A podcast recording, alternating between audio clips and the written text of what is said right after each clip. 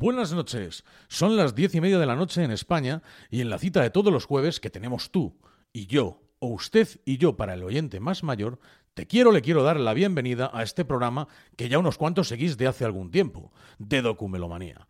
Quien les habla, vuestro amigo Fernando Rodríguez, quiere hacer, o más bien quiero hacer, una breve introducción de algo que viene a cuento con este programa. Un programa que está relacionado en esta noche de jueves con el fútbol y como ya saben o sabéis va de música. Pero en estos últimos días ha habido una serie de acontecimientos que puede que hayan cambiado la forma de ver la comunicación en este país.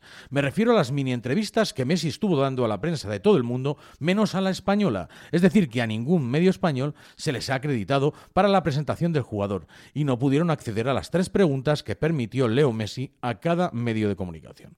El motivo de que no hubiese prensa española acreditada eh, no lo entiendo muy bien. Puedo creo pensar el por qué, pero sinceramente no lo entiendo, ya que medios de este país e incluso de la ciudad donde ha jugado toda su vida le han seguido y ha habido periodistas que pueden ser mejores o pueden ser peores, más duros o menos duros en sus cuestiones, pero es inexplicable que no se le haya podido acreditar a nadie de la prensa de aquí, de España, ¿no?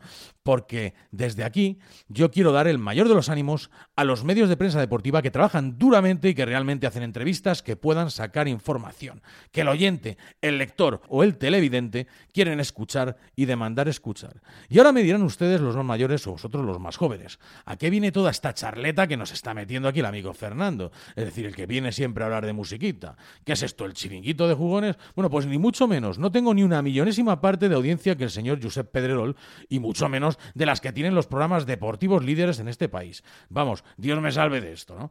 Esto viene a que el único ser humano español, no periodista, pero sí profesional de la comunicación, del casteo de eventos, de narraciones increíbles, de comentar vídeos absurdos y sobre todo de caer bien a medio país y a la mitad de las plantillas de los equipos más trascendentes, haya conseguido una entrevista con el señor Leo Messi. Y sí, estoy hablando del youtuber Ibai Llanos. Me molesta que nuestros medios no hayan podido cubrir de una manera profesional esta presentación del Paris Saint-Germain, pero también me alegra que una persona con otro cometido, ya que no es periodista, llegue el solo con dos cojones y sea el acreditado de nuestro país y que además formule cinco preguntas, ya que el jugador se siente contento, seguro con este tipo de comunicaciones, que lo que realmente hacen no es periodismo y que son mucho menos incómodos. Pero me alegra de veras que la comunicación también avance de esta manera, ya que puede empezar a haber sitio para todos, pero cumpliendo su rol o cometido. Obviamente lo que hace Ibai no es lo que quiere escuchar el aficionado enfadado del Barça que está en su casa a ver qué dice Messi en base a tres preguntas, incómodas de algún medio nacional. Por lo que solo quiero decir que deberían haber dejado entrar a la prensa para que nos informe bien, para que traten de sacar la amiga que es necesaria para lo que quiere el seguidor del fútbol, de los protagonistas que son los jugadores y también me parece increíble lo que ha conseguido Ibai Llanos, que está forjando una carrera profesional propia, diferente y tremenda, lo que está abriendo caminos a otras vías de comunicación a día de hoy, tan válidas e importantes como el periodismo. Y esto no lo avalo yo, lo avala el número de seguidores que tiene este chaval. Hay sitio para todos, pero siempre cada uno en su espacio, en su profesión y en su cometido. Y ahora sí, comienzo.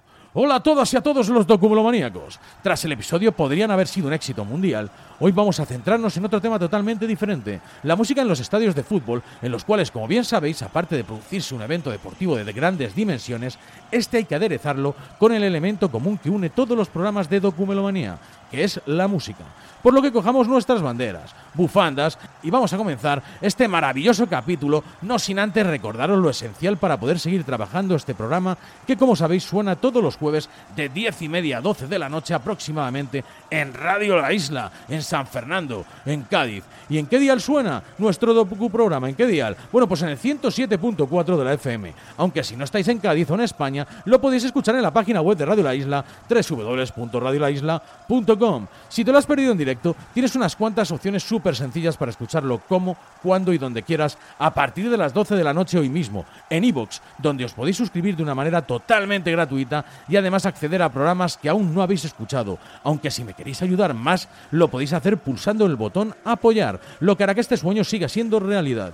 Del mismo modo me podéis seguir y escuchar en Apple Podcast, Spotify y en la mejor página de música y gastronomía www.fuzamusica.com. Por otro lado, para conocerme mejor o bien dejar vuestros comentarios, sugerencias e incluso críticas, la manera más fácil es a través de la plataforma iVoox o como opción popular en la red social del pájaro. ¡Eh, pájaro! En la cual si me seguís también me ayudaréis a poder seguir currándome contenido con calidad e intentando mejorar día a día. No os olvidéis que al final del programa os contaré cómo hago siempre una noticia de actualidad musical. No os preocupéis que ya no os voy a hablar más del tema Prensa Messi, no os preocupéis. No os descubro nada nuevo si os digo u os explico que en los estadios de fútbol, tanto en el territorio nacional como internacional, la música no queda a un lado, sino lo contrario. La música también, en este caso, en el caso del deporte rey en España, es un elemento fundamental para animar a la afición durante el calentamiento de los equipos. Y del mismo modo, lo que se reproduce para animar al equipo local, con una selección de canciones que muchas veces son aprobadas por el vestuario, por la directiva, para la imagen corporativa y que suelen ser habitualmente las mismas partido a partido, como si de una religión o tradición se tratase. Por lo que la música una vez más vuelve a ser un elemento fundamental. Para empezar, quiero que lo hagamos en el Wanda Metropolitano, lugar al que he acudido mucho por trabajo y en el cual he vivido muchísimas ocasiones la presentación de alineaciones bañada de un espectáculo de luces y sonido dignos de un concierto del mejor rock duro, que además hace que el estadio y la afición se animen y se calde un poquito el tema para estar todos a tope durante la jornada del Atlético de Madrid. Esta presentación de alineaciones está bañada en este temazo, que vais a escuchar ahora mismo.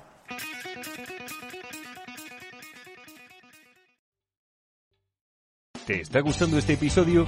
Hazte fan desde el botón Apoyar del podcast de Nivos. Elige tu aportación y podrás escuchar este y el resto de sus episodios extra. Además, ayudarás a su productor a seguir creando contenido con la misma pasión y dedicación.